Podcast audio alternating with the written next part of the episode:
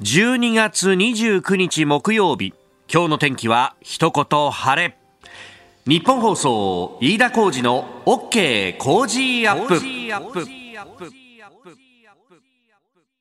朝6時を過ぎました。おはようございます。日本放送アナウンサーの飯田浩二です。おはようございます。日本放送アナウンサーの新業一華です。日本放送飯田浩二の OK 工事アップ。この後8時まで生放送です。まあ関東はねこのところいいお天気が続いていてね、えー、晴れのピーカンの日が続いているという感じ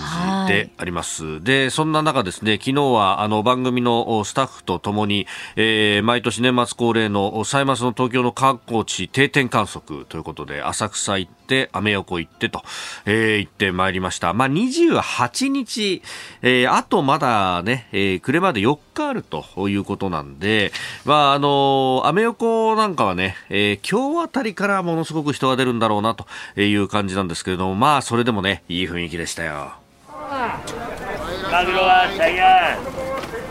はい、ズワイ3000円。ホタテイクラは1000円。円でいいよ。はい、たらこ明太筋子1000円でね。ねこの声っつうのも、まだまだあの枯れてないっていうね。ね活気ありますね、やっぱりね。そうそう、活気はあるんだけどね。あのそうそう、ディレクターと話してたのが、まだまだ声が若いね。ね これがもう、あの今日あたりからですね、ギアが入ってきて。ギアが入ってきて。えー、明日、明後日ぐらいになると、もうガラガラ声のおっちゃんたちがですね、先生、先生、先生、これじゃ年越せねえよ、お前っていうようなことになってくるっていうね。えー、まだまだ、あの、これからというところでありましたが、ね。うん、まあでもね、あのー、もう結構見てると、人も増えてきて、で、えー、メディアのロケなんかもね、えあの、いくつかテレビカメラなんかもクルーも見たりなんかしたんで、ああ、もうこういう時期になってきたなというね、えー、感じでありました。で、あの、一方で浅草の方は、まあ昨日のね、朝10時前ぐらいに着いて、で、大体あの番組終わって一息ついて取材に出るとそのぐらいの時間に毎年行くんで、えー、去年、一昨年と比べて、あの、記憶をたどってみると、ああ、でもやっぱちょっと人が増えてるなというね、えー、感じがあって、あの、大型た観光バスが止まるターミナルのところで話を聞いたら、いやーまあ国内の人たちはね、もう12月になってくると、修学旅行とか、修学旅行とかの団体もなくなってくるんで、まあそうでもないけど、まあ最近はもうだから、インバウンドだね、インバウンド。そう、インバウンドっていうふうにね、そう、あの、ちゃんたちが覚えたての横文字を使ってましたよ。ええー、でもやっぱそのインバウンドも、まあ聞くとね、うん、そのコロナ前の昔々なんていうのはもう1日に100台以上毎日毎日来てたんだよね、なんて。で、そこ行くと今はまあ1日3、40台だからまだまだだよね、と。で、あのー、結構、海外の方といっても、まあ、なんかあの、東南アジアとかが多いよね、みたいなね。えー、話もしておりました。で、まあ、あの、その辺ね、えー、商売やってらっしゃる方の肌感覚どうなんだろうということで、浅草中見世裏のあの和装小物店の大丸商店さんに、えー、ここも毎年お話伺いに行ってるんですけれども、今年2022年はどうだったのか、店主の大森さんにお話を伺いました。結構人増えました？人10月の11日以降ですね、やっぱり海外の方非常に増えましたけれども。あのヨーロッパ系の方が増えて、うん、えここ、まあ、1週間かな、東南アジア系、マレーシアとかインドネシア、香港とか、非常に多いと思います。ええ、じゃあ、だいぶ商売の方も変わってきた感じですか？ご覧になって分かるんですけど、飲食が非常に増えたと思いませんか？増えた。で今、えー、日本の方ですと、若い方が、一時期、うん、10月頃ですか、はい、雷門の前の平均年齢15歳から19歳と。でなんか昭和レトロ着物を着て歩く、映えするものを撮る、っていう感じが非常に多いんじゃないんでしょういや人が増えたっていうのはね、こう、あるわけですけれども、やっぱりこう平均年齢が若いということ、そして、まあ、着替えてね、着物で映えるものを取ってっていうことになると、はいこれはあの地元で商売やってらっしゃる方としてはこう難しい致し返しの部分があってあ、そうは言ってもそんなにね、あの、なんか大きなものを買ったりとかなんとかとかっていうような消費をするわけではないと。だから見た目人がいっぱいいてね、良かったですねって言われるんだけど、まあ、もちろんいいんですよ、いいんですよと、いいんだけれどもっていうようなね、あの、表情の。うん。やっぱ、あの、その辺でね、あの、ちょっと買って食べるみたいな飲食のお店とか、あまあ、買い食いのようなね、お店が増えてるっていうのも、はい、まあ、そういうとこなんだろうな、というね、うん、えー、ことを、すごく思って、まあ、やっぱ昔からやってる、例えば和装のね、えー、呉服屋さんとかっていうのは、まあ、ここへ来て閉めたりなんかをしてるんですよ、みたいなね、えー、話も聞きました。まあ、まだまだ、もう明るさも半ばというような感じかなと思ったので、まあ、ここはですね、えー、観音様のご利益もいただかなきゃなんないということで、あのね、えー、お香の煙をこう一生懸命一生懸命ですね、まあ、私もこの額を中心としてやったわけですよ。で、まあ、その後にね、えー、上のアメ横行って、まあこれはもう、あそこら辺のガード下だろうということで、大統領の前でですね、きちっと写真を撮って、しかし大統領を除くと結構人がいっぱいいてね、もうこの時間でも、おおいい感じになってるなというね、えー、えー、感じだったんですが、そんな写真を上げたらですね、はい、えー、なぜかその写真が、あものすごく見られてると。ほら、最近あの、イーロン・バスク改革の一つなのか、はいはい、ツイートのところになんかあの、棒グラフみたいなさ、そうそう、どれぐらいね。そう、アナリティクスっていうのこれ、うん、あの、どのぐらいね、あの、見られたとかなんとかとかっていうのを総合した数字が出ますけれども。すごい、さん、この大統領の写真ですね、今私開いたんですけど、7.2万って出ましたよ。7.2万、うん。7.2万。ハートは442なんですけれど、ハートっていいねでしょ？いいねです、いいね。アイドルですか、伊田さん。いや、ちょそうじゃないよ。アイドルだとしたらさ、なんでこの飲み屋の前でニコニコしてる写真がこんなにバズってる上にさ、えー、あの、そうじゃない、きちっとした格好でこう、写ゲストと写ってるみたいな写真がさ、はい、100とか200とか。でも皆さんこう、飯田さんのこう、グラビアを見たいんじゃないですか、ね、グラビアじゃねえよ。みんな飲みに来てだけなんだろっていうようなね。まあ、ひょっとするとね、もうこのこの時期でもまだ働いてらっしゃる方がこの時間多くて、そうするとい。いよな、お前っていうね。ね。俺も終わった後飲むぞっていうようなね。いい写真なんですよ、これが。いやあの前に一回結構反響を呼んだのも、やっぱ川崎の商店街でこうビール片手にクワーってやってるような写真、中華でね、飲んでる写真でしたね。いやいやいや、やっぱりこう、類は友を呼ぶみたいな感じで、えうん、どうせだったらもう飲みながらやろうかってそういうわけにいかないんですけど。ダメです。それはダメです。ダメですか、えー、でもたまに残ってますよね。余計なこと言うんじゃないここが気になるのコーナーです。スタジオ長官各紙が入ってまいりましたが、もう年末モードという感じになっておりますんで、バラバラという感じですね。朝日新聞はコロナのね、対応の政府指針の改定について、感染者の葬儀制限緩和、納体袋不要、遺体と接触可能にと。まあ、このあたりは、まあ、もともとね、結構リークで記事が出ていたところでありますが、改めてまとめという感じ。えー、それから読売は介護護施設の事故集計分析死者数や原因国へ報告義務と、えー、いうことで、まあ、あ事故に関する全国的なデータを蓄積する仕組みを構築して介護現場での再発防止策の策定、えー、利用者の安全向上に役立てる狙いがあるということのようであります。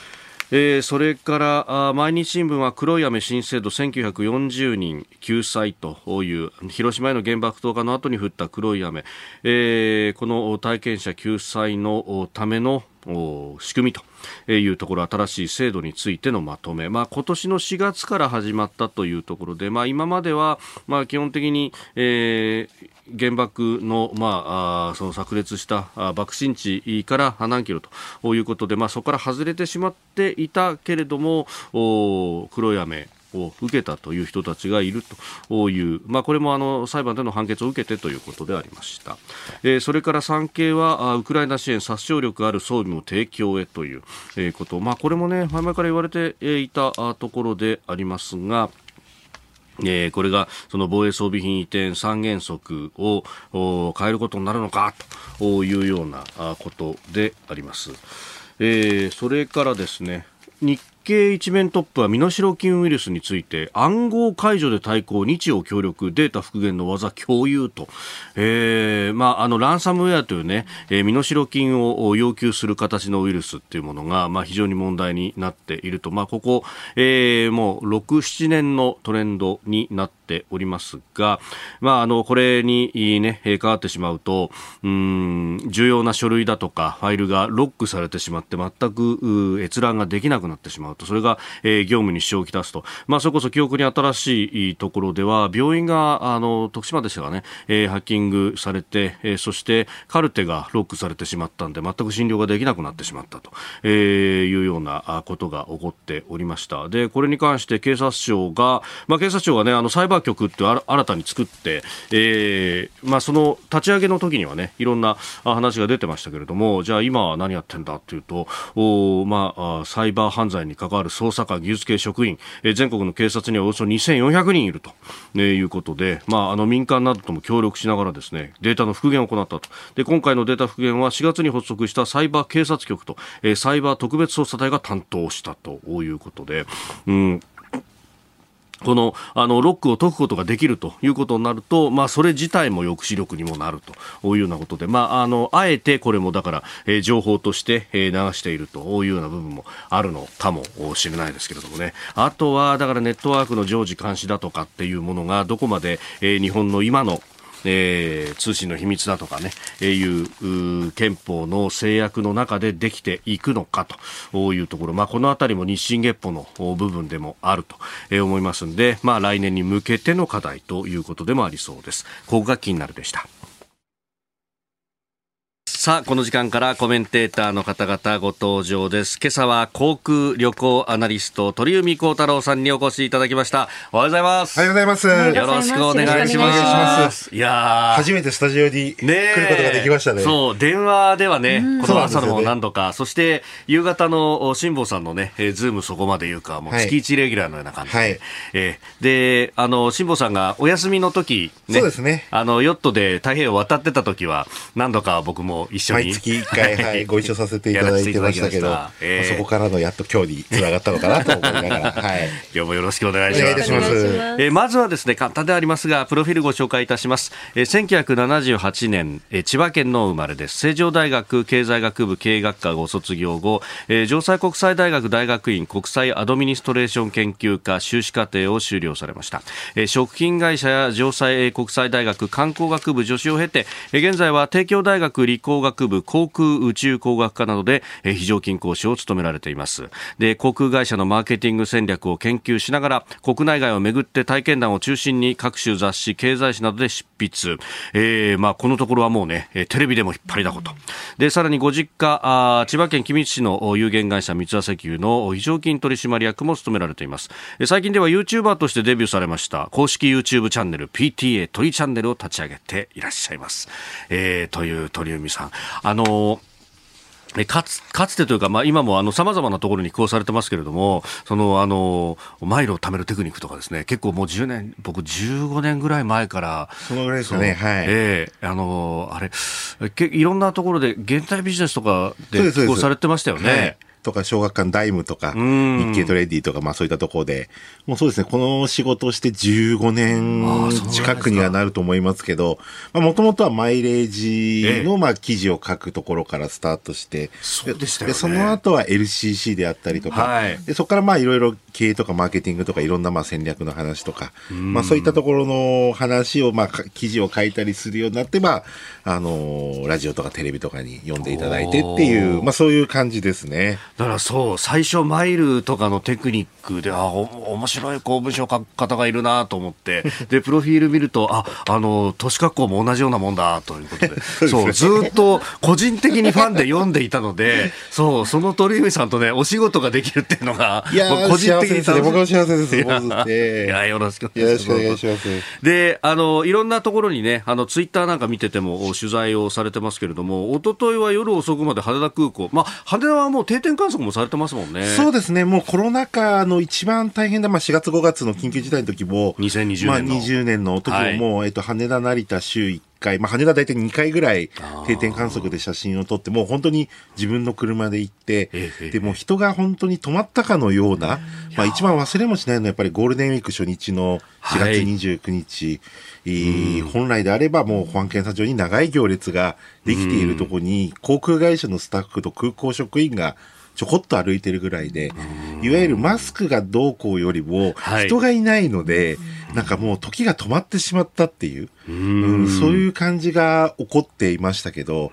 で、昨日、一昨日ちょっと羽田の夜国際線の第3ターミナルに行ってきましたけど、はい。まあ、そこではもう、駐車場ももう混んできましたし、人が多く押し寄せてっていうところで、なんか、まあ、マスクをつけているという状況の違いはまだありますけど、はい。人手だけを見ると、まあ、かなり戻ってきたかなって感じはしますよね。そうですよね。私、あの、帰宅するときに京浜急行を使って品川駅のターミナルなんですけど、あの、ちょっと前までは空港行きの電車って人ほとんど並んでなかったんですけど、今空港行きがすごい並んでそうでスーて。ツケース持った方も増えて、まあやっぱりインバウンドの外国人観光客の増え方がはい、やっぱり12月入ってからすごい伸びたと。で、10月11日に水際対策緩和があって、はい。そこで予約をした人っていうか、そうするとそこで決まって予約した人が12月に来てると。で、その頃に予約した人たちは、円安が一番いい時で、確かにね。130円ちょっとまで、一応円高少し戻りましたけど、まあ、150円の時に、1ドル150円の時今飛行機とかホテルを取ってる方って結構まあ、先払いをしてるっていうことが海外の方多いですから、ええそこで払っちゃってますので、ちょっと日本に来て、ああ、もったい円安から円高になっちゃったなって思われてる方もああ、なるほど。いると思いますし、逆に日本人のね、ハワイに行ってる方なんかは、あ、そう得した気分になってるって方もいらっしゃったり。うーん。ちょっと為替がね為替レート一つ取ってもね、だいぶ変わりますもんね。そうですね、大きく変わりますね。うんその辺やっぱりね、今年1年間で、まあ、海外も様々ね、取材されてハワイも行かれたし、あと6回行ったんじゃないですかね、海外僕。大谷翔平選手も生で見てますもんね。それの、だから開幕戦の始まる2時間か3時間前に、ああの電話で、電話でえっ、と、アナハイムの泊まっているホテルのロビーから、あの、つないでかけたっていうか、あの、お話しさせていただいたってのありましたね。そうですよね。だあの時から考えたらレートも相当変わってますもんね。そうですね。あの時よりは、あの時120円台ぐらいだったんじゃないですかうね。んそれがもうね、今や150円に行って、まあ、やっと130まで戻りましたけど、はい。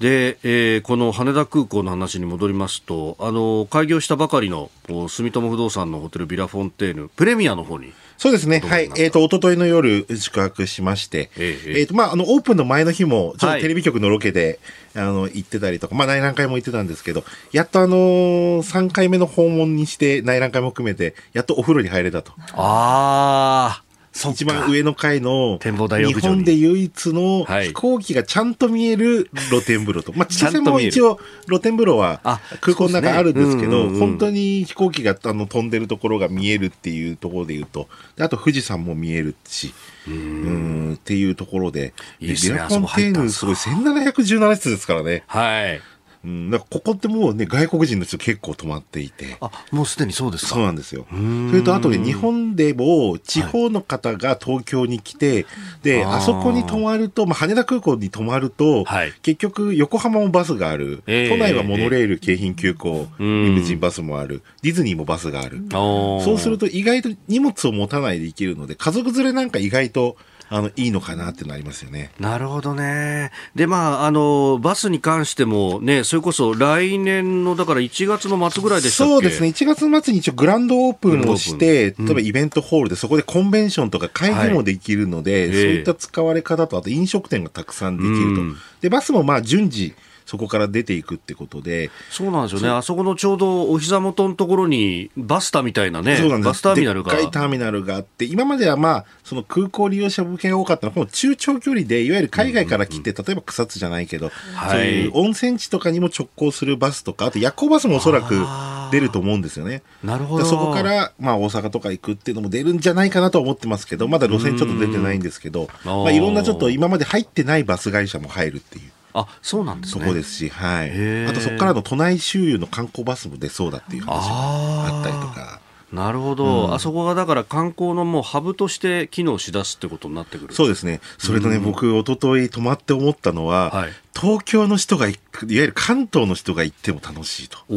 で食事も、うん、あのまあ、ちょっとフレンチのレストラン一軒あって、そこでまあ食事したんですけど、はい、まあ、あの一人でも入りやすいし、うんうん、まあ、そういうご夫婦とかお友達とかと行くっていうのも含めて、やっぱりその多摩川の景色、羽田の景色をやっぱ見られるっていう、はい、その東京にいながら大きなビルが周りにないっていう。うんちょっと違う雰囲気の景色があって、そうですよね。それでね、意外と大晦日が満室になって、あ、満室ですか？もうね、クリスマスイブと大晦日が満室になってるんですよ。へえ、1700。意外と東京もそうなんだけど、ええ、ホテル聞いて面白かったら大田区の人が意外と多いと。本当に近所の人が。近所の人が。うん、ああ、非日常を求めて。非日常を求めて。だって目の前はね、あの工場夜景があって、そうなんです川崎のね、はい、空港の夜景もあって、あそこ確かにで温泉だし、いいっすよね。そういう過ごし方をされる方もいらっしゃって、うんがありますね。なるほど。えー、鳥海さんには今日も8時までお付き合いいただきます。よろしくお願いいたします。よろしくお願いし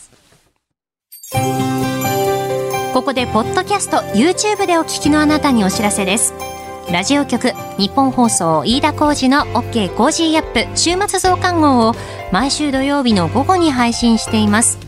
1週間のニュースの振り返りニュースの予定やコメンテーターのラインナップをお伝えしています。後半は Cozy up コメンテーターがゲストと対談するコーナー。今月はジャーナリストの有本香さんと麗澤大学教授の岩沢智子さんに登場いただきまして日本人と神をテーマに掘り下げていきます。週末もぜひチェックしてください。あなたと一緒にニュースを考える飯田浩二の OK 工事アップ。コメンテーターの方々と7時をまたいでニュースを掘り下げてまいります。えー、今朝は航空旅行アナリストで帝京大学非常勤講師の鳥海幸太郎さんです。引き続きよろしくお願いします。お願いします。えさあ、まず株と為替の動きをお伝えしておきます。現地28日のニューヨーク株式市場ダウ平均株価ですが、え前の日と比べて365ドル85セント安い3万2875ドル71セントで取引を終えました。ハイテク銘柄中心ナスダック総合指数は139.94ポイント下がって1万飛び213.29でした。一方円相場1ドル134円40銭付近で取引されております。えー、ニューヨーク反落でありました。中国の新型コロナ感染拡大が伝わったということで世界的な景気後退への懸念が強まったということであります。まあ、この中国の、ね、コロナの推移、どうなっていくんだっていうのは、まあ、世界中がなんというか、固唾を飲んで見守るようなところがありますよね、これね。そうですよね、これでもあの海外の出国を、まあ、中国人に対して認めるということが出てきたり、はい、まあ、中国の入国に関しての、まあ、PCR の、まあ、撤廃のところも一部あったりというところで、まあ、中国はどうなるのかっていうのが、まあ、世界中やっぱり、あの関心を持っていたところで、でもこの感染拡大時に撤廃をするっていうのは、はい、なかなか少ないですよね。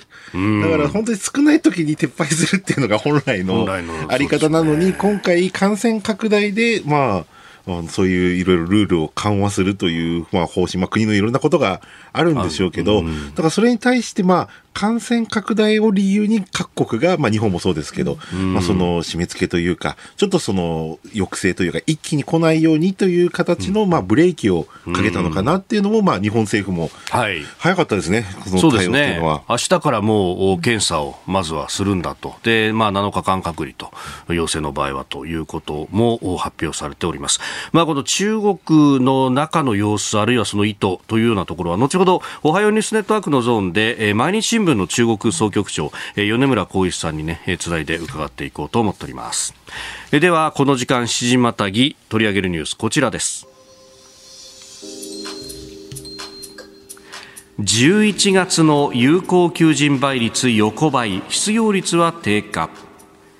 厚生労働省がおととい発表した11月の有効求人倍率は前の月と同じ1.35倍でした。目立った動きは少なく求人数求職者数とともに前の月に比べて減った形となりました。11月の新規求人数を主要産業別で見ますと宿泊飲食サービス業が前の年の同じ月と比べて21.2%増伸び率が最も大きくなっております。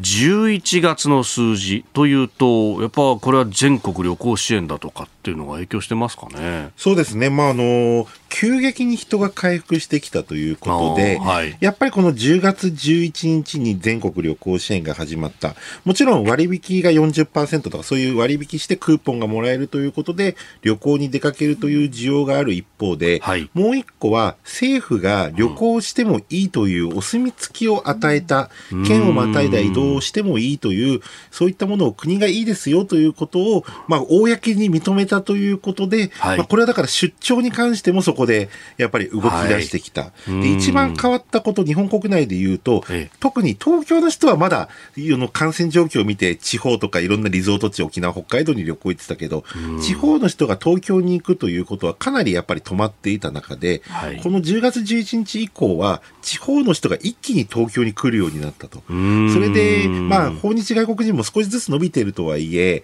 まあ、まだ30%とかぐらいの3、40%の戻りという状況の中で、はい、東京だけが唯一ホテル不足に陥ったと。大阪、福岡、札幌は、えー、日本人の観光客増えるけど、まだ外国人の数もそこまでではなかったけど、えー、東京は外国人プラス、地方の人が東京に3年ぶりに来られた方が多かったと。はっていうことで、その旅行支援でホテルの値段本当に上がりました。下手すると倍ぐらいとか3倍に上がったっていうのも実際問題あるけど、うんうんうん、それでも1万円前後の都内のビジネスホテルが全く取れないというのが先週ぐらいまでは続いていたという。だからもう取れないんだったらそれはちょっと料金が上がっちゃうっていうのはことだし、本当に4000円、5000円で泊まれたホテルが1万2000円とかなってはいて、で、それまあ便所値上げだとかいろんな声はあるとしても、でもそれでも取れないと。取れないってことはじゃあ需要があるっていう。そうですね。いうことで、やっぱりだからこれ中国も3年間、ほとんど外国出られなかったから今皆さん来たい。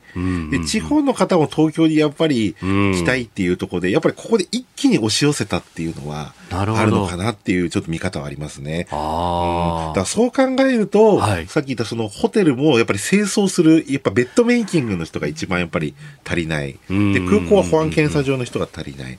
じゃあ人を増やせばいいじゃないかという考えだけど、はい、この空白の期間がやっぱり2年半以上続いてしまって、それで仕事がないから給料もカットされて、もう他の業種に転職しちゃった。はい。かたやテレワークとかその IT とかコロナに関係ないというか、下手すればコロナで業績が良くなった企業もあって、そういったところに転職して待遇が良ければ、それは戻らないし、で、ね、今そういう観光業もそうですし、飲食業もそうだけど、戻ったところで、うん、コロナ前のまず給料水準に戻っていないところもあるし、で、今、新規に雇用するなら、やっぱりいい条件を出さなきゃいけない。はい。いい条件を出さななきゃいけないってことは、うん、その頑張ってくれたこの既存の社員の方たち、給料カット等で、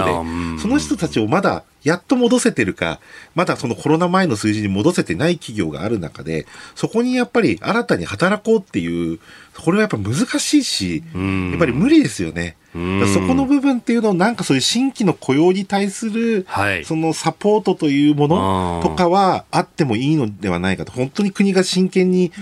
訪日外国人4000万、6000万目指すということであれば、やっぱりそこも考えていかなきゃいけないのかなと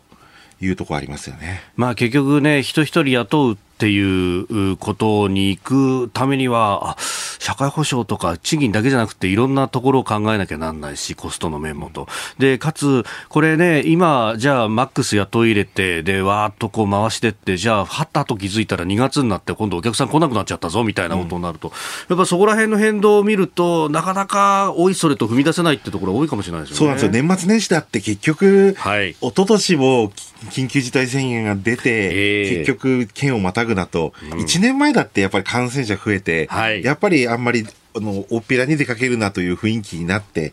やっぱ2回続いちゃったんで、で今年は幸いにもお盆の時期に感染者増えたけど、動いてもまあ、そこで急増はしなかったという、やっぱ夏のこの実績があるから、今回、この年末年始っていうのは、まあ感染者今多い中でも、まあ国内に関してはほぼ正常に戻っているという、まあそういったようなところがあるので、やっとできるのかなってなりますよね。なるほど。えー、この、まあ足元の観光の状況、7時をまたいで続いてまいります。12月29日木曜日時刻朝7時を過ぎました。改めましておはようございます。日本放送飯田浩二です。おはようございます。日本放送新業一華です。今朝のコメンテーターは航空旅行アナリスト帝京大学非常勤講師鳥海高太郎さんです。引き続きよろしくお願いします。あの観光業界のね中の話について特に人を雇うというところの難しさについてお話をいただいておりました。これ、あの、観光全体で見ると、まあ、その裾野もものすごく広いし、で、かつ雇用も、あの、ある意味労働集約型のところもあるから雇用を吸収する能力とも非常に高いと思うんですけど一方でこのやっぱ企業としての大きさで見ると、やっぱ全国展開している企業ってそれほど多くないというところそうですね、飲食業もそうですし、うん、観光業、まあ、ホテルとか、えー、そういったまあ旅行会社も小さいっていうのはいっぱいありますし、うん、そうするとやっぱり中小企業が中心になってるわけですよね。はい、で中小企業でやっぱりコロナ禍で苦しんで、まあ、銀行からお金をたくさん借りて、それを返済しなければいけない。当然物価高もある、それからあと既存の社員の方もある、そういう人たちにちゃんとやっぱり給料を払わなければいけない。でも、やっぱり借金を相当今回のコロナで借り入れをしていて、はい、で、やっぱり今年、まあ、来年ですね、来年から本格的にこのコロナ禍で借りたお金の返済が始まるという状況のある中で、はい、やっぱり賃金を上げるということっていうのはやっぱり抵抗があると。でも、いい条件じゃなければ他の業種に好調な企業にまあ行ってしまう。で飲食業でいうとあともう一個はですね、はい、日本に留学する外国人がやっぱり今減っているコロナ禍でなかなか入国できなかったということもあって、はい、だそういったところでまあこの留学生が結構その飲食業で、えー、まあコンビニエンスストアもそうですけど、まあそういったところで働いてたそのまあ人でも足りなくなっているという、まあだからそういった状況の中で国としてどういうサポートができるのか、えー、だから少なくとも新規で雇用した人に対して何ヶ月間か、うん、まあね、よく障害者雇用する何ヶ月間とかっていうのが今までもありますけど、はい、まあそういうような形で、やっぱり厳しい業種に対して、うん、その、なんか入りやすい環境を作っていくっていうことっていうのをやっていかないと、うん、せっかくその日本にいっぱい人が来る、人が動いて経済を回すという、それがもう回せなくなっちゃう。だホテルも稼働率が結局100%入れられないから、はい、人が足りないから70%しかお客さん、その部屋は空いてるけど、もう掃除ができないから、70%までしか予約を取らないでも満室にしちゃいますよっていうこともやっぱり起こってしまうというのがありますよね。うん。本当、ね、それは経営者からしたら苦渋の決断なんだけど、でももう、背利払は変えられないというか。そう会社がまず生き残るためにどうするかっていうものがあるので、でいよいよだから来年は本当に返済が始まるということですので、正常化した中で、そのバランスをどう取っていくかっていうのは、これも中小企業の経営者の方、多分皆さん今これ聞いてる方もそうですけど、あの、いろんな思いがあるんじゃないかなというふうにも思いますね。そうですよね。しかもこの2年、3年コロナ対策でっていうことになると、まさにこの飲食、宿泊、サービス業っていうところに、まあ、ある意味狙い撃ちのような感じで、もうここ閉めときゃみたいな部分が、なきにしもあらずだっただろうと、そこ全然反省しないまま、よかったね、今人が来て景気いいでしょうみたいなこと言われても困っちゃいますよね。そう、ここがね、また難しいところで、うん、ホテルなんか今じゃそれこそ値段が上がりすぎてると思って安くできるだろうと。はい、でも、空白期間がちょっと長すぎたと。はい。本当に2020年のまあ1月末にまあ部下のニュースが出て、まあ2月から海外の人が来なくなって、国内の人はまあ3月から動けなくなった。うん、その時は3ヶ月ぐらい、もう夏にはある程度戻る、この3ヶ月、はい、夏休み前耐えればなんとかなるだろうって言ってたのが結局2年を超えてしまったと。えー、それはもうやっぱり耐えられないのは当然であるし、まあでも幸いにもそのお金の融資が受けられたということで、はい、まあ延命ができた企業も正直あるのかなと。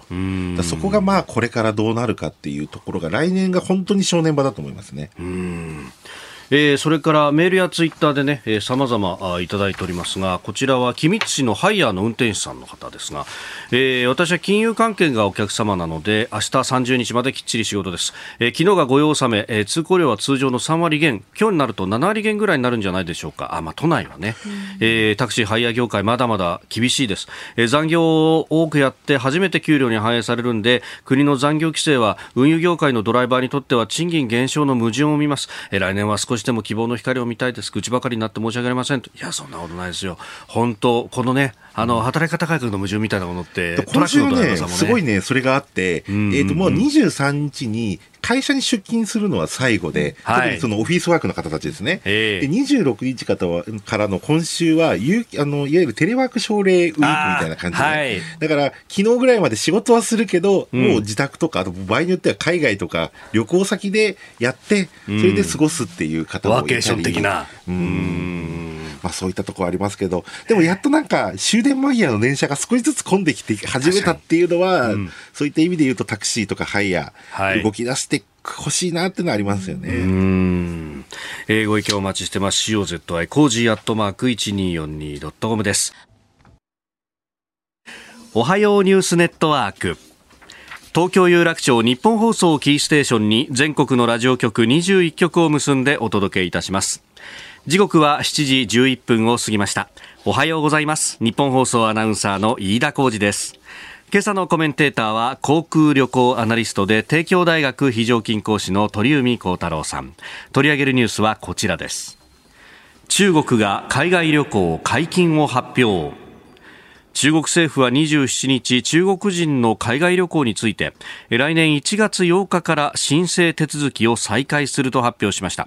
これに先立って26日の夜には海外から中国へ入る際の強制隔離を撤廃すると発表。中国の大手旅行サイトでは発表後の30分以内に海外旅行についての検索数が10倍に増え海外ホテルの検索数はここ3年で最多となりました。一方で、えー岸田総理大臣は30日ですから明日の、まあ、午前0時日付が変わるところからもう今日の夜ですね、えー緊急で水際対策を強化すると表明しております、えー中国からの渡航者全員に入国時の検査を実施し陽性の場合は隔離を行うということであります。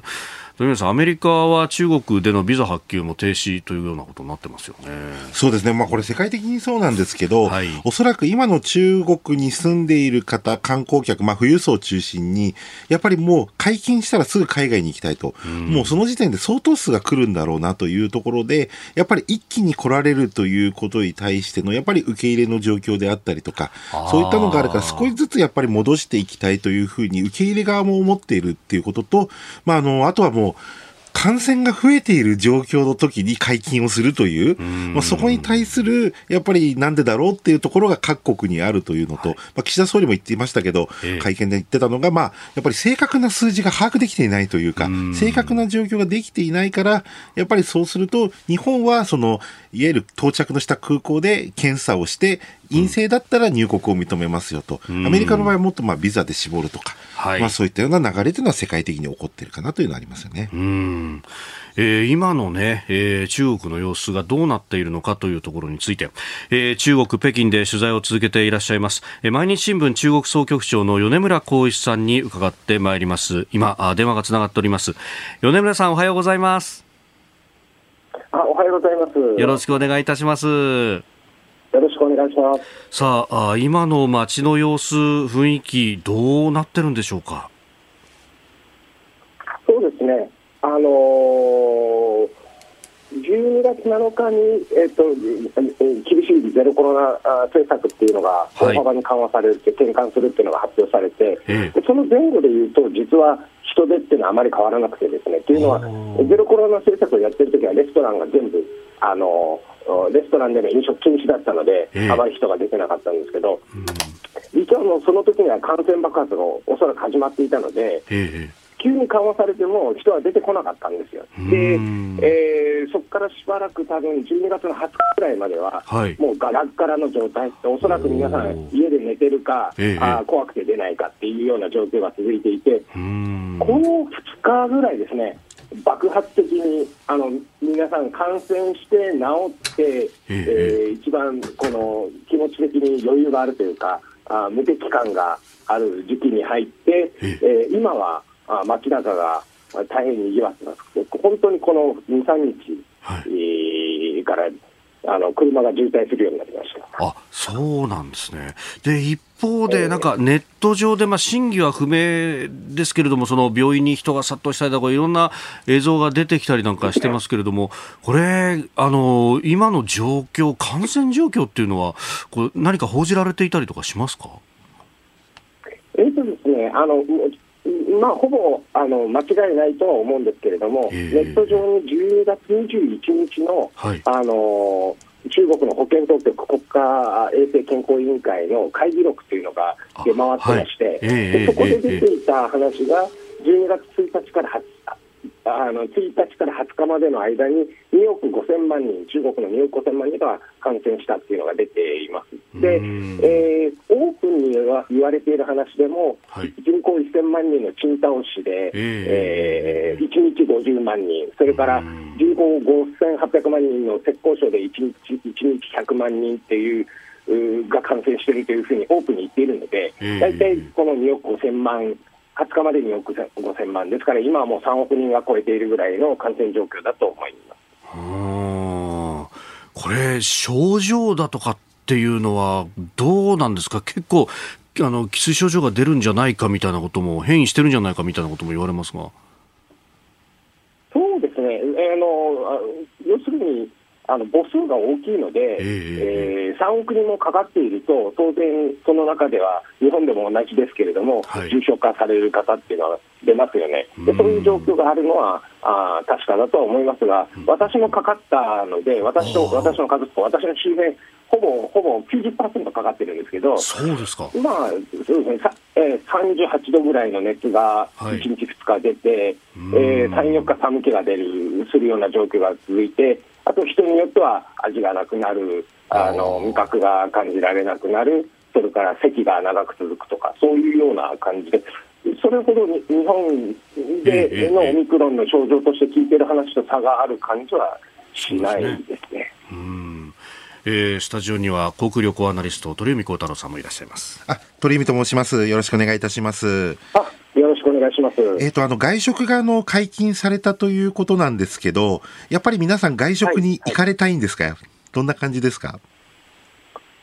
そうですね、もうもう本当に、えーあのここ数日はどこに行ってもあのレストランや火鍋屋さんとかいっぱいという感じですね。それであの、よく日本ではあの、感染が拡大するとお酒の提供をストップするとか、まあそういったことが起こったと思いますけど、中国の場合ってね、今外食でお酒の提供っていうのはどんな感じでしょうか、あもうお特特段制限はないと思います。あのですからもうあの中国の場合はこのかなり転換が極端で、うんついこの間までは経済よりコロナってやってたんですよね。うんでそれをもう政府がバンと決めて、いや、もうこれからはあコロナより経済だからっていうふうに転換してしまっているので、えー基本的にコロナが感染が拡大しているので、これを抑えようというような政策というのはあんまり感じられないです。はいじゃあそういった中で、これで海外旅行っていうのが来年1月8日からまあ解禁に事実上なるということになりますけど、やっぱりその中国人の富裕層を中心に、もう今すぐに海外旅行に行きたいという方っていうのは、雰囲気としては多いんでしょうか？気持ちとしてはやはり3年ずっと行けてないので、えーあの海外に行きたいという気持ちはすごく強いと思います。ただ、あー一つは、そもそもあの中国の旅行に関して、えーえー観光ビザを解禁している国っていうのは、まあ、日本も含めて、えーほとんどないというのと、それと3年間、パスポートそのものの新規発行や更新を止めてたんですね、とにかくその海外とのそ流れを止めるために。はい。なので、その富裕層だと言っても、今、手元にパスポートのを持ってない人が非常に多いと思います。でそうすると、今回、この間の発表っていうのは、そのパスポートの申請受け付けも止めてたけども、い。1月8日からは段階的にあの受けるようにするよという話なので、はい。おそらく海外に行ける、もちろん中国は母数が大きいので、それでも行ける数は増えるとは思いますけれど、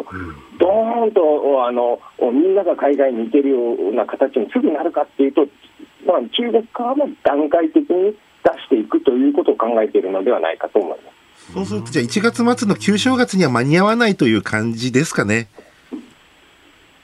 そうだと思いますね、でまあ、特に日本でいうと、日本側の政策としては、多分そこでいきなり観光ビザをお大きく出すということもないと思いますので、まずはやはりあの投資を増やしていくようなあのビジネス客が増えていく、それから留学生が増えていくというようなことはあると思い思いますけれど、観光があのいきなり爆発的に増えるという感じではないのではないかと思います。でもまあ、何度も繰り返しますけど、中国は母数が大きいので、ええそれでも、ええそれでもその見え方としては、ね、多少大き大きく見えるとは思いますけれども、なるほど。何億人がいきなり外に出ていくという感じではないんじゃないかな。うんこの急激な政策転換というのは、いわゆるその11月末にあった抗議活動とか、そういうところって影響してたんですか？そうですね、あのし率直に言うと、え直接な影響はそれほどなかったのではないかと思います。というのは、やはり実感としても、はい。12月7日に、あの解禁して、えー私が感染があの発熱したのは10日なんですけれど、私の周りもそのぐらいなんですね。要するに、感染爆発はおそらく11月半ばぐらいから始まっていて、でというのは、あの北京の隣の河北省というところでは、はい。発熱という検索キーワードがええ11月半ばからもう急増してるんですよ。だから、一番の解禁の一番の理由はもう感染爆発がコントロールできなくなったというのを共産党の中央は知っていた。そして、えーこれを止めるためには、はい。経済を窒息させるようなゼロコロナをもう一回、全土を封鎖するしかない、選ぶしかないっていうところに、あの中国政府は追い込まれていたのではないかと思います。でそれが一番大きいんですけれど、ど。ただしやはり若い人としては、あのえ運動したら世の中が変わったので、若い人たちに、ええ。どうもすいません、ありがとうございました今朝のコメンテーターは航空旅行アナリスト鳥海高太郎さんです。引き続きよろしくお願いします。よろしくお願いします。え続いて教えてニュースキーワードです。今週来週はこのゾーンで特別企画。コメンテーターの方々が選ぶ2022年23年のキーワードを発表していただいております。では今日のコメンテーター鳥海高太郎さんが選んだキーワードこちらです。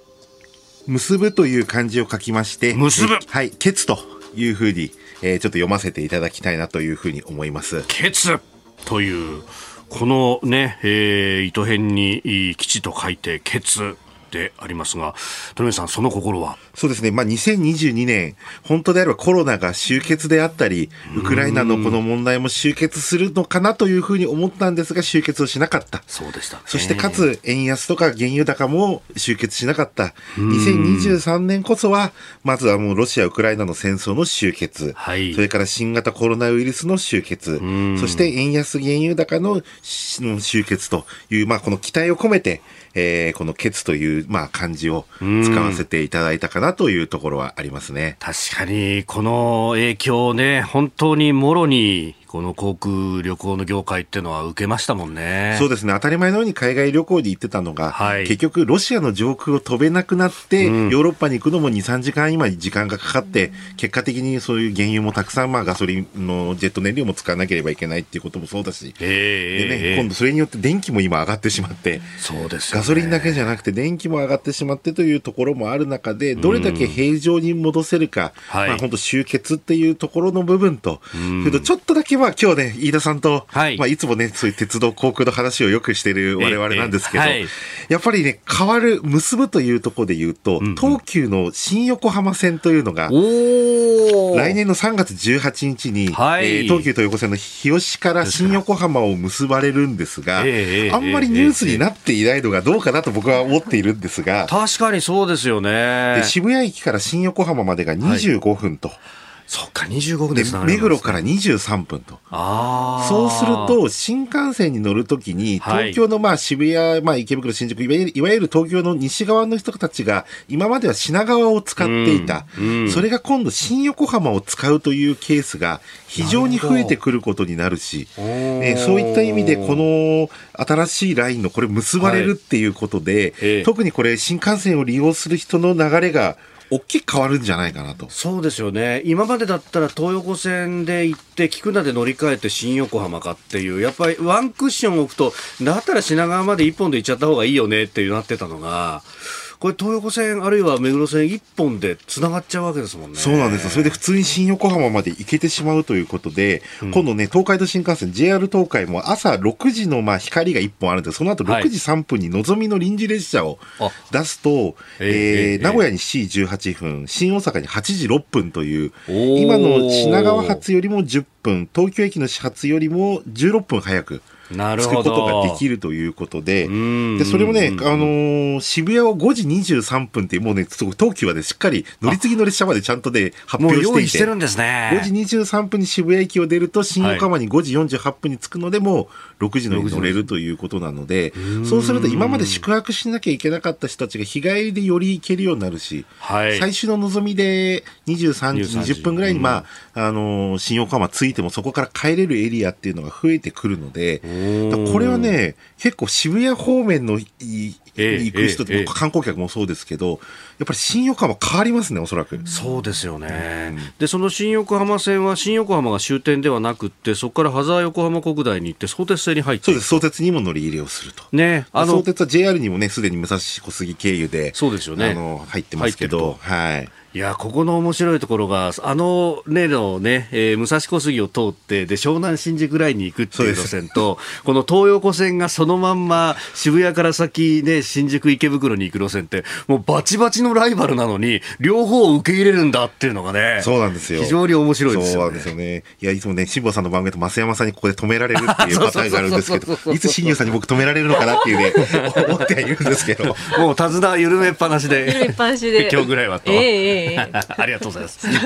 まあそんなこともあって、ね、とにかく来年やっぱり日常に戻したいっていうところっていうのがやっぱり一番のキーワードになってくるのかなと、もうだから欧米はすでにもうマスクも外している、はい、もう完全にすべての日常生活は戻っている。日本は結局夏に岸田総理がマスクを外しても外はいいですよって言ったけど、結局今まだほとんど外せていないという状況があると。だからこれを含めてコロナの終結、まあ完全な終結はできないと思いますけど、えー、まあ日常生活に戻せるのか、早くそして戦争が終結していただきたいなという、まあ、平和も込めて、えー、これ以上やはり紛争がないような世の中に戻ってほしいなという、まあ、2023年になってほしいというふうに思いますね。えー、キーワード、決、結ぶという字、鳥海さん選んでいただきました。確かにいろんなところが結ぶ新しい路線とかもね、コロナで全然なかったわけですからね。なんか久しぶりにワクワクしたいですね。そうですね。まあ、飛行機に乗っていろいろまた出かけたいですしね。ねはい、えー、今日のキーワード、決でありました。お送りしております。OK 工事アップ。お相手私日本放送アナウンサー飯田浩二と新業一華がお送りしています。今朝のコメンテーターは航空旅行アナリスト鳥海高太郎さんです。引き続きよろしくお願いします。よろしくお願いします。えー、ツイッターのタイムラインを見てますと、先ほどの鉄道話で、まあ、スタジオの中オタクしかいねえしなって誰も止めねえよなっていうようなね、えー新業アナウンサーは新業アナウンサーでね、特撮の方が好きそうですね。もう仮面ライダースーパー戦隊、ゴジラガメラと ウルトラマンと。止まらない。止まらないですね。なんか本当にリスナーの方から、なんか僕が出るとき、飯田さんが明るい声になって、声のトーンが違うっていうのが、なんかその辛坊さんの時もそうですし、ありますけど、どうなんですか？この一週間で一番いい顔してますもん。そう、そんなにね、意識してるわけじゃないんだけどね。昨日とかひどかったじゃないですか、それは昨日のコメンテーターの方がいろいろ語弊があるじゃないか。送前の飯田さんとぐったり具合がすごかったですから、ね、いや、そうなの。一昨日ちょっと飲みすぎてて、いや、そう やめなさいよ、バランスを。さあ、えー、続いて、ここだけニュース、スクープアップです。この時間、最後のニュースを、スクープアップ鳥海高太郎さんと考えるコロナ後のエアライン。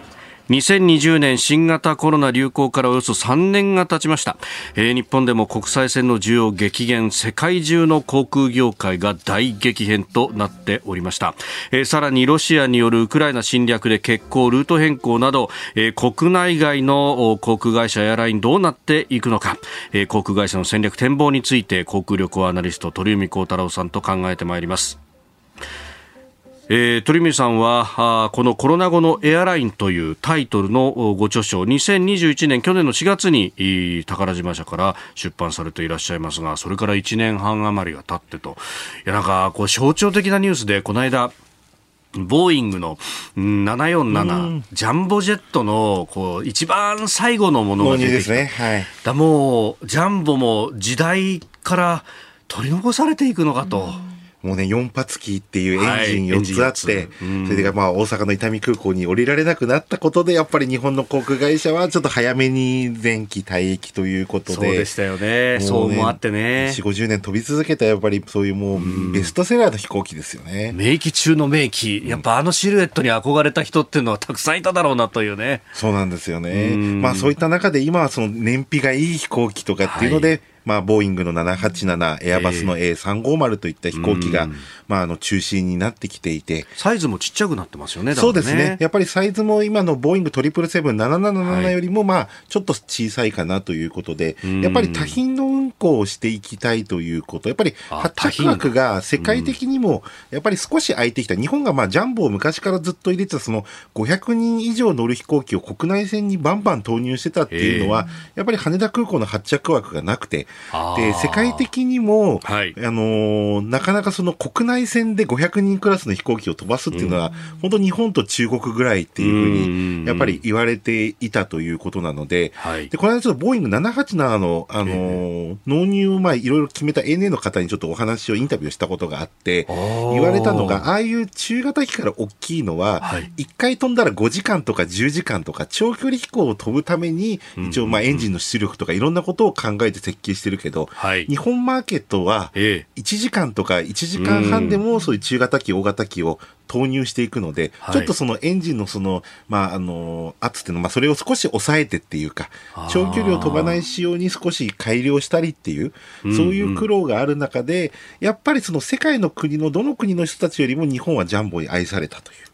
そういったようなとこは、それは国内線でも日頃乗っていたということが、大きい。海外の人は長距離で国際線行かないとジャンボに乗る機会がなかったという、なるほど。そういう変化はね、あるのかなというのはありますね。日本用にショートレンジなんてのをわざわざ作ったりなんかしてましたもんね。そうですね、SR とか。SR とかね。ちょっとここやってくるとまたマニアックになってしまうすみません、ごめんなさいね、ただね、本当に これで僕本書いたのがちょうど2年前に書き始めた感じなんですけど、はい、そういった中で一番変わったのが、その外部出向って言って、客室乗務員、グランドスタッフっていうのは、結局飛ばなければ仕事がないわけなんですよね。えーそう、テレワークっていうものは当然存在をしない、ないね、そういうその業種になってくるので、で、それが外部出向いっぱいしてたのが、もう大体終わって戻ってきて、また復帰をしてきたというのがすごい明るい話題であって、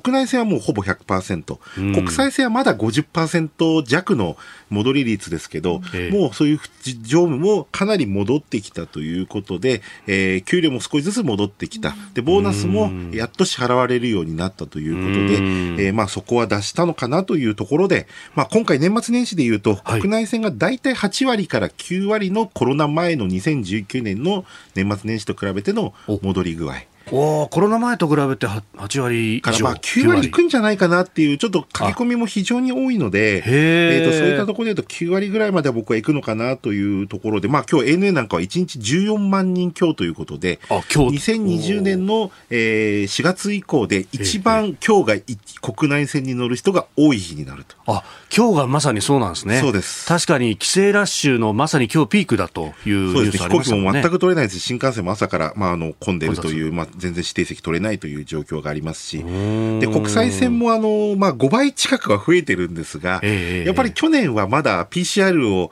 現地で受けないと帰国できなかったのが、今年はそれがなくなったというところの部分と、まあ、インバウンドの再開もありますし、はい、あとはね、もう ANA、JAL は今回コロナ禍で学んだことが2つ。えーはい、1つは貨物。貨物がしっかり利益を取れるようになったので、それによって貨物である程度収入が取れるようになったので、ええ、まあ、国際線が人数が少なくてもそこで利益を出せるような構築が、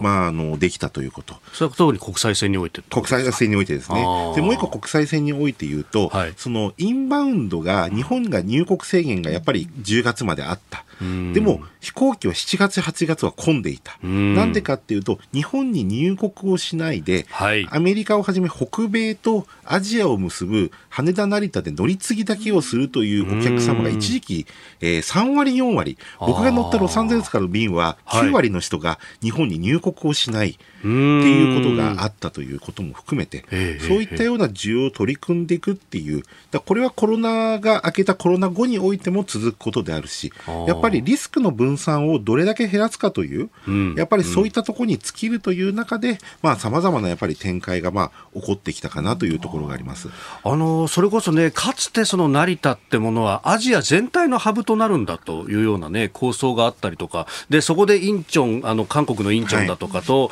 こう客さんを取り合うみたいな話がありましたけど、なんか着せずしてそういうところに行ってたんですね。そうですね。まあ日本は結局それがやっぱり弱かったのを非常に強化して安い運賃を出してということも含めてやってきたというところで、まあ何かあってもそういうリスク分散ができるっていうところがまああるのかなと。ただ反面今ね、保安検査場の行列というのが、いろんな空港でまあ今ニュースになってますけど、そうやってまあ飛行機会社は今回、世界の会社は皆さん雇用をもう本当に解雇するということをしてきた。日本は解雇をしないで、給料はカットするけど、まあそういう外部出向とか様々なことで、一応その、えっ、ー、と、自分から退職しない限りは残れるという。はい、で、これが結果的に今、ANA、JAL も含めて、便数がちゃんと確保できているというところで、この選択、やっぱりその、利益がしっかり出てる会社に出向させて、その分の間の賃金はそこから払ってもらう。うん、でも、社員としては身分を保証して戻れて、それで、えー、保険とかもそのまま使えるという、やっぱりそこを守ってくれたということが、航空に関してだけ言うと、その今、正常な便数に戻せてる。これがやっぱり解雇してたら、はい、飛行機の便数もこの今回の規制ラッシュの100%国内線飛ばすっていうのも、おそらくできなかっただろうという。ああ、飛ばすには保安要員としての、こう、客室の方々とか、必要になりますもんね、必ず。で、ね、この、アルバイトと違って、はい、すぐ、雇ってすぐに飛ばせないので、うん、ちゃんと研修を受けてという、そういうサービスの質も落とさないでっていうところの中で、この、僕はこの外部出向っていうのは、ウルトラ C の、はい技だったなっていう。あまあ、ある意味、日本のこう経済界全体として支えたみたいな感じがあるんですね。そうです。これだと別に税金を使うわけでもないし、と利益が出ている企業でそこで働いてもらって、一時的にお金をもらうということで、人が足りないところでそこで補ってくれた。それで、航空は、もう飯田さん一番詳しいと思いますけど、しっかり教育されてますよね。だから、どの企業に行っても、ちょっとその仕事を教えたら即戦力になる。僕もその、えー、コールセンターの取材をさせていただいたんですけど、でももう一日研修習すれば、うん、もう本当にすぐに即戦力としてもうずっといてほしいなという方もいたりっていうところもありましたし、で、航空ってやっぱりね、日本って新卒が多いんですよ。やっぱりね、航空会社って新卒率っていうか、そこの会社に長く勤めて、その会社しか知らなかった人が違う会社に行って、もう転職したかのような気分だったって方もよくいましたけど、だからこれがやっぱりね、飛行機戻ってきて、その出航も終わって、またその制服を着て、お仕事をできる環境に戻ったということが、まあ、いい兆しだし、まあ、本当来年国際線が、はい、まあ、本当に100%に戻ることをちょっと待ちたいなと思いますね。えー、コロナ後のエアラインについて、えー、お話をいただきました。このコーナーも含めてラジコタイムフリーポッドキャスト YouTube でも配信してまいります。詳しくは番組ホームページご覧ください。あなたと一緒に作る朝のニュース番組飯田浩二の OK コージーアップ日本放送の放送エリア外でお聞きのあなたそして海外でお聞きのあなた。今朝もポッドキャスト YouTube でご愛聴いただきましてありがとうございました。飯田浩二の OK コージーアップ。東京有楽町日本放送で月曜日から金曜日朝6時から8時まで生放送でお送りしています。番組ホームページでは登場いただくコメンテーターのラインナップや放送内容の原稿化された記事など情報盛りだくさんです。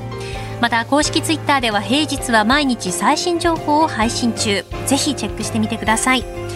そしてもう一つ飯田浩二アナウンサーが「夕刊富士」で毎週火曜日に連載中。飯田浩二の「そこまで言うか」こちらもぜひご覧になってください。忙しい朝そして移動中。ニュースを少し深く知りたい時。ぜひ AM、FM、ラジコはもちろん日本放送のポッドキャスト YouTube でお楽しみください。